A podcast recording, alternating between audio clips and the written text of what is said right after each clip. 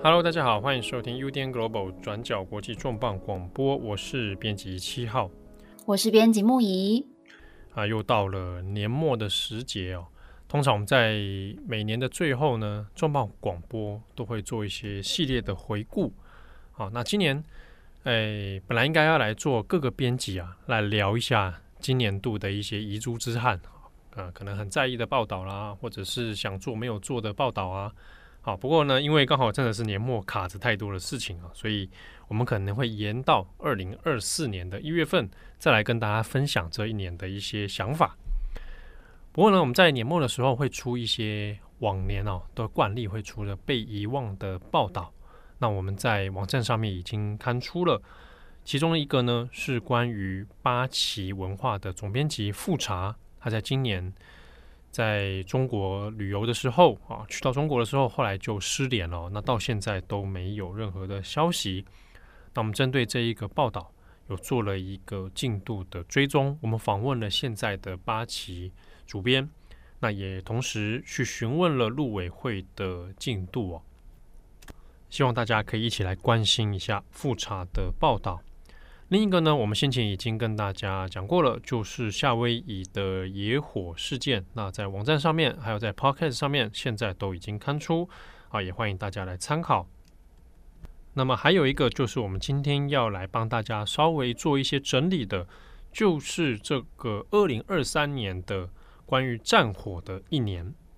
啊，因为哦，今年度除了乌俄战争都还没有停止，那另外又有爆发了。这个哈马斯突袭以色列，以及延烧的后来的这个加萨战争哦，转眼之间呢，许许多多的新闻焦点都关注到了加萨这边哦，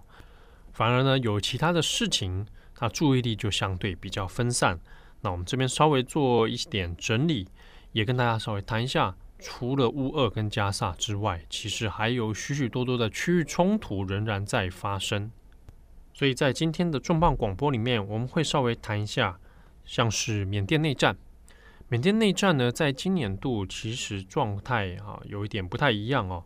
那包含是今年十月底的时候，那反抗军的势力开始从边境哦发动了一系列的攻势，那也使得缅甸的军政府他对于现在的局势掌握掌控力其实已经不如以之前了哦。那么关于缅甸内战呢，转角国际我们网站上面也有出一篇分析专文，我们谈到的是为了打击当地的这个果敢五家族哦，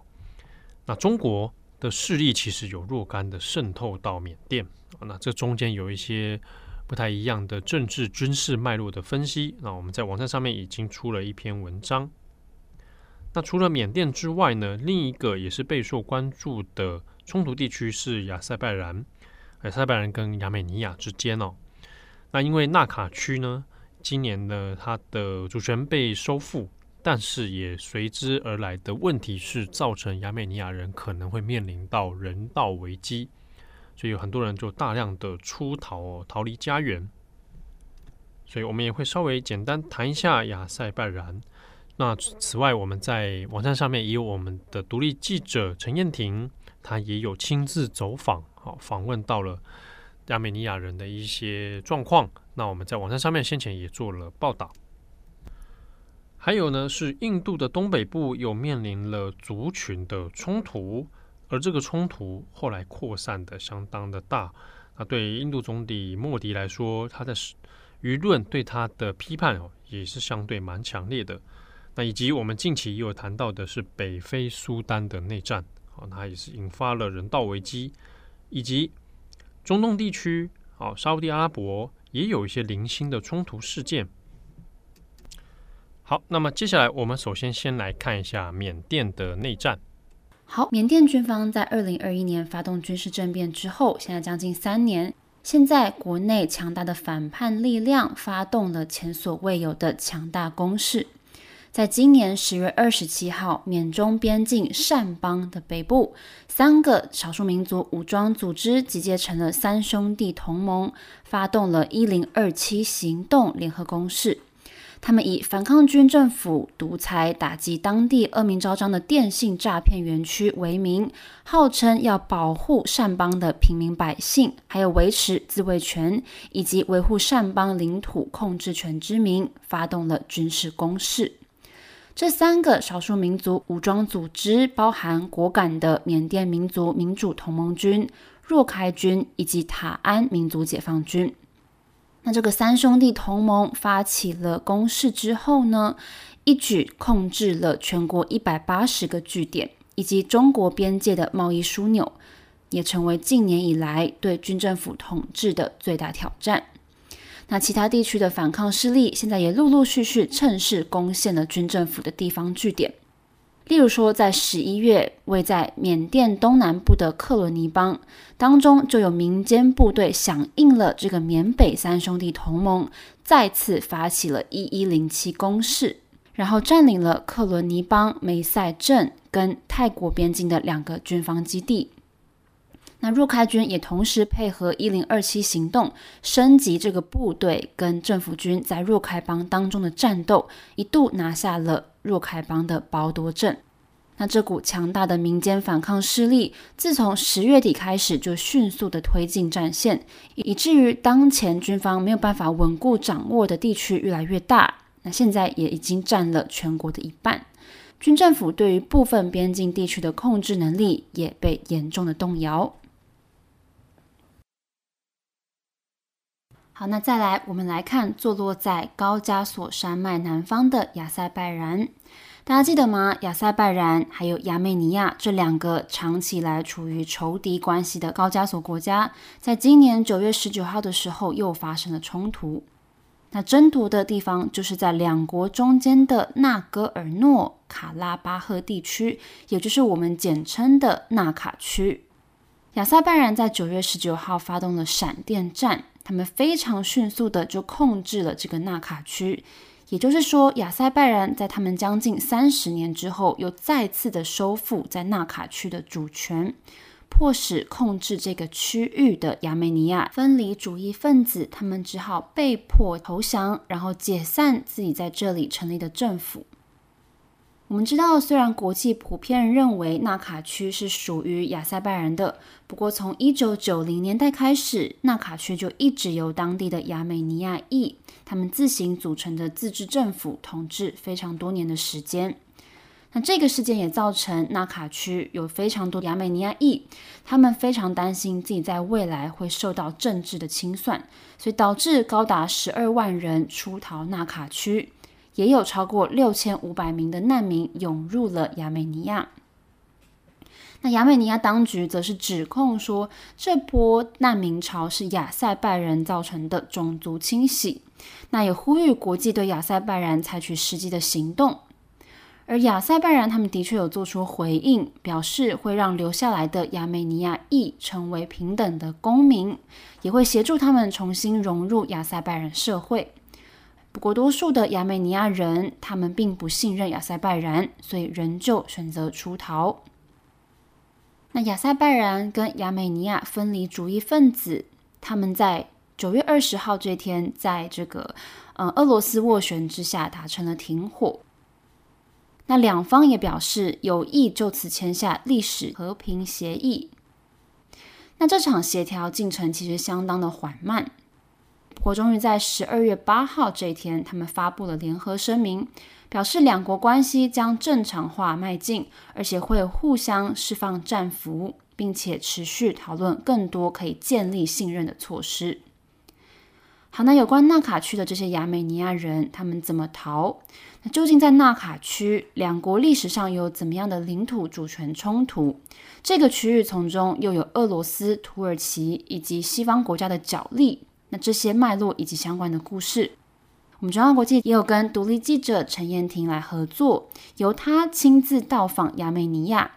他沿着边境走到了城市，来了解这场冲突的未来方向，并且撰写了两篇非常精彩的独家报道，欢迎大家到转角国际的网站上来参考。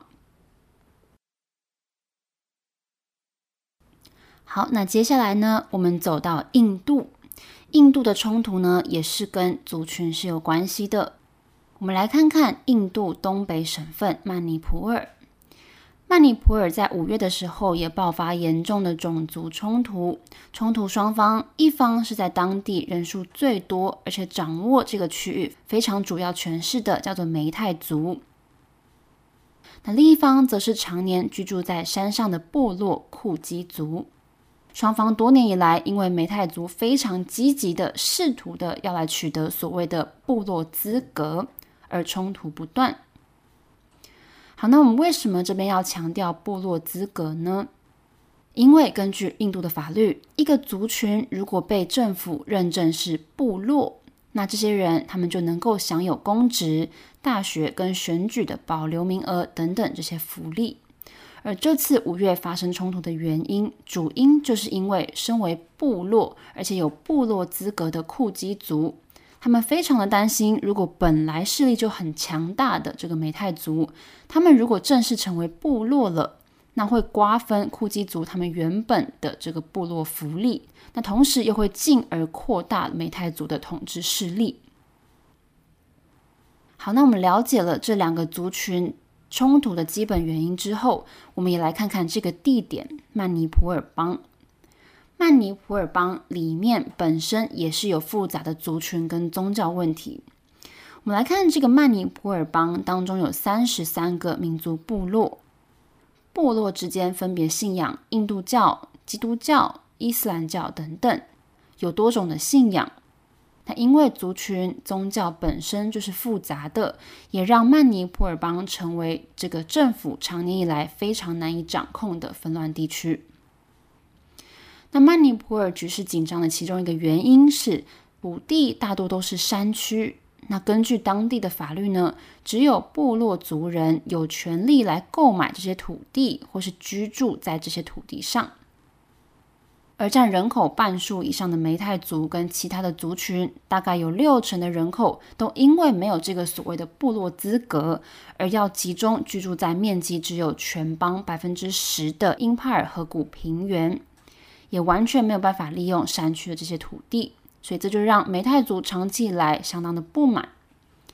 那在今年三月呢，曼尼普尔高等法院正式裁决了。这个高等法院表示，梅泰族有可能可以获得部落的资格，这就让库基族人非常的愤怒。所以在五月二号这一天，库基族人号召了数千名族人上街示威，抗议，表示部落的工作权跟保障福利即将被这些梅泰族人挤压。而就在五月三号的抗议活动期间，梅泰族人跟库基族人就发生了非常严重的暴力冲突。后来冲突规模迅速的扩大，双方也开始对各自的聚落还有建筑物开始放火，导致非常多的社区他们瞬间陷入了火海当中。好，那这时候大家就很好奇，政府能够控制这个局势吗？由于印度政府受制于曼尼普尔邦非常棘手的族群跟宗教局势的问题。再加上当地多年以来就存在数十个武装组织，而且这些武装组织他们都在邦内各处活动，所以因为这些混乱，因为这些复杂的因素种种，政府也很难有效的介入来控制曼尼普尔混乱的局势。那截至今年十一月为止，这场暴力冲突已经造成至少两百个人丧命，还有将近六万人因为冲突爆发而流离失所。那也有超过一千七百栋的建筑物在冲突当中被大火所烧毁，而这当中我们也必须要提到女性受害的问题。在今年七月的时候，有一段疑似是两名库基族的女性，她们被迫裸着身体游街示众，而这段影片在印度的网络上疯传了之后。印度总理莫迪，他才终于针对曼尼普尔邦的冲突来出面表态。莫迪当时是强调，政府不会放过任何的罪犯。不过，冲突从五月开始发生，一直到七月，这中间莫迪自己身为总理，不过冷处理的态度也让全国骂声不断。而且这段影片的事件其实发生的时间是在五月初，也就是美泰族人跟库基族人暴力冲突开始的时候。不过，一直到七月中，警方才因为影片大量流传而第一次出动逮捕嫌犯。那这个事件其实某种程度也显示了印度警方长期以来对于性犯罪案件的漠视跟纵容。那消极的办案行为也引发了民运人士以及民众强烈的谴责，这个也让印度社会舆论相当的反弹。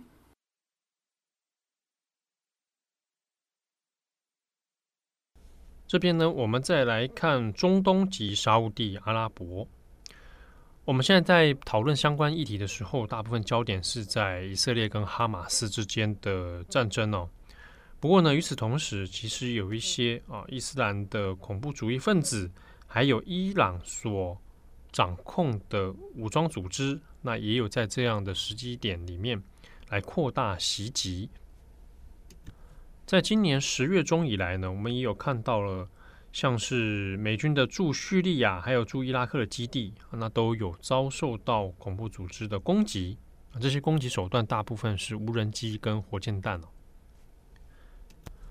根据美国官员自己的说法呢，大部分的攻击啊来源可能是跟伊朗当地结盟的民兵组织。那当然，美国因为它是军事基地被攻击哦，它还是有做出武力的回应哦，所以去空袭了伊朗的民兵组织势力的据点设施。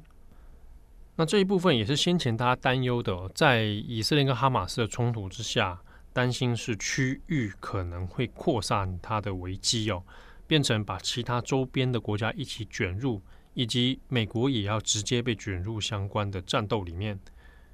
那我们可以看到呢，像是以色列啊，以色列除了针对哈马斯的攻击之外，那在叙利亚境内也有发动了攻击。那主要呢是要针对说当中一些可能啊认定为是黎巴嫩真主党。或者是由伊朗支持的武装团体。那我们再看的是沙乌地阿拉伯方面，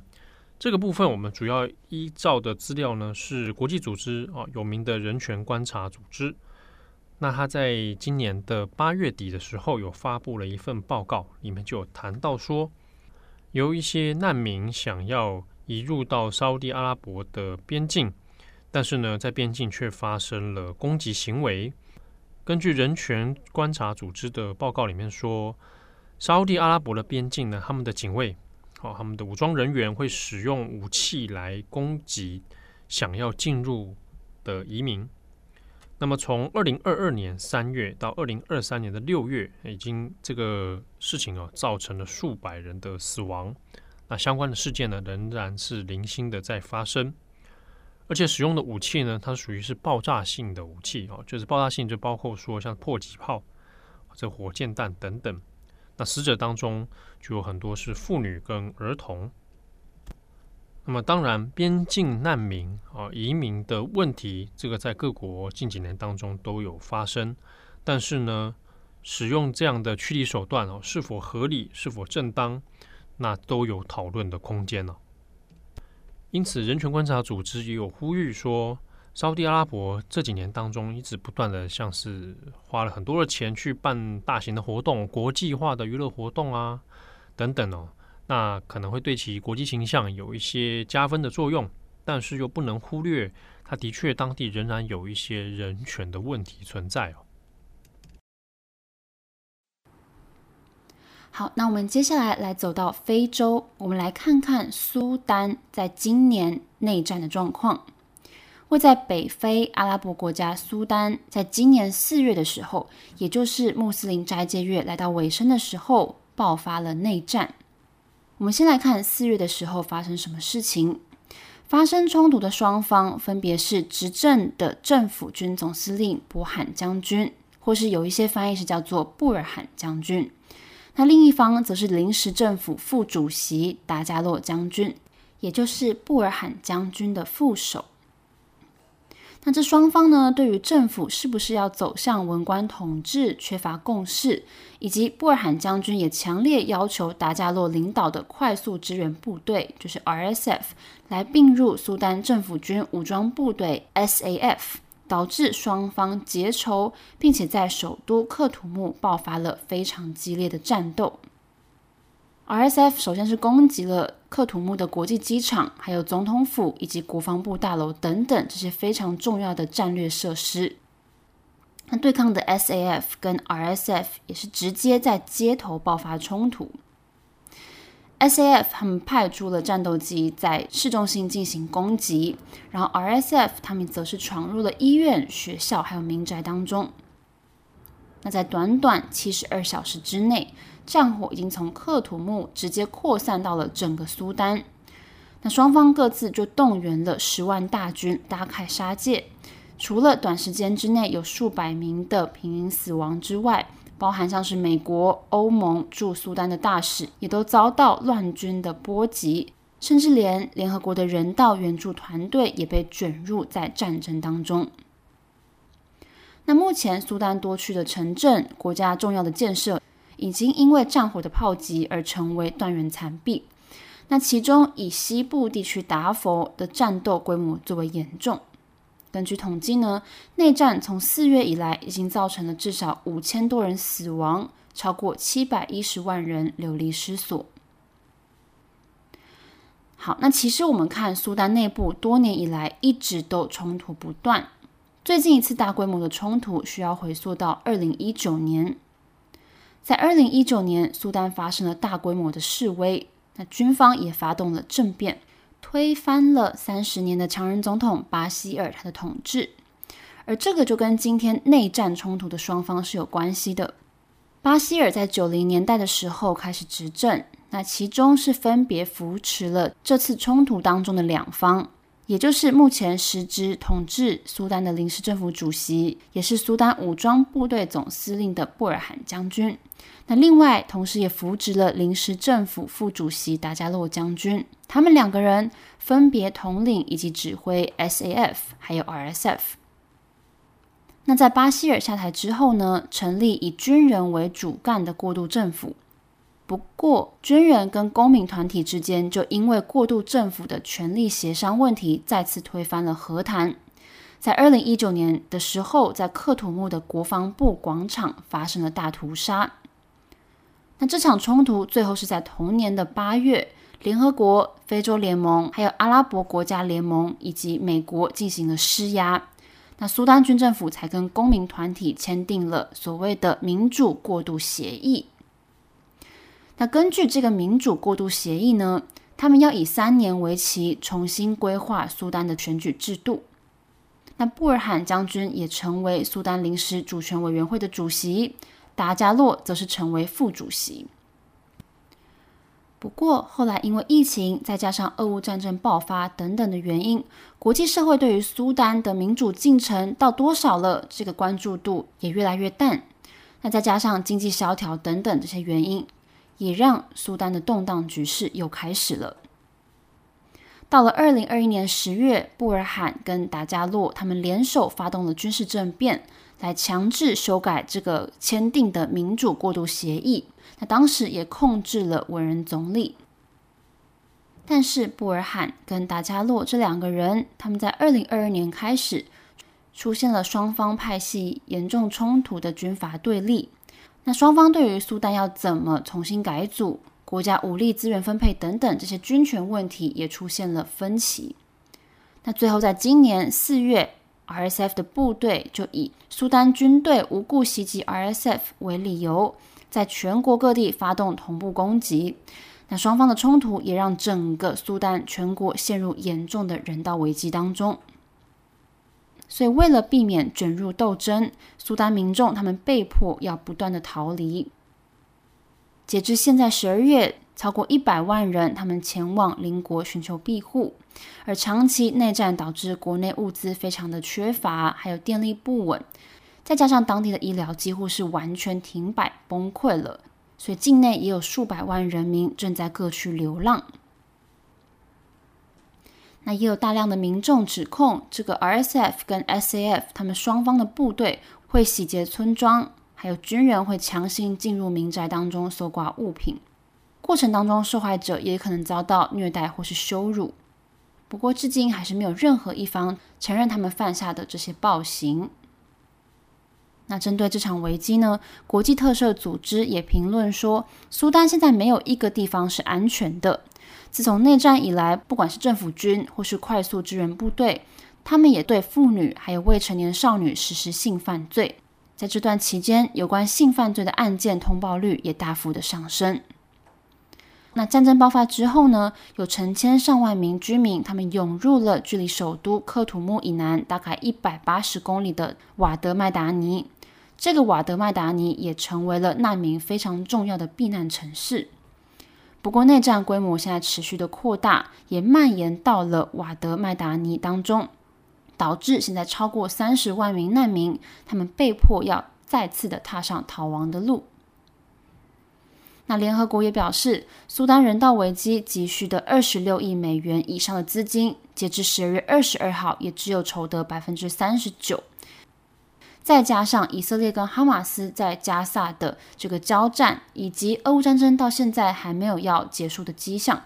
所以苏丹的盟友还有非常多资源捐助国以及非政府组织，他们的关注度也早就已经从苏丹转移了。好，那有关苏丹的内战呢，我们也有几篇精彩的文章可以分享给大家。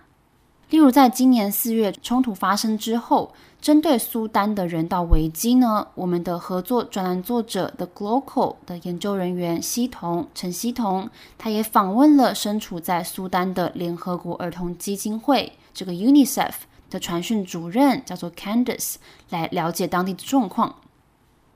在这篇文章当中，Candice 就提到说，苏丹长年以来处在危机之下。根本难以发挥一个身为国家他们基本的功能，去供应人民基本的生活。以 Candice 主要服务的儿童为例，当地有两百万名儿童处于营养不良的危机当中，而且每十个儿童就有三个人是没有办法上学的。那在现在更为混乱的状态之下，这些处于社会边缘的儿童只会被推向更脆弱的处境。那提到儿童呢？我们今年也有写了一篇在讲孤儿院的情况，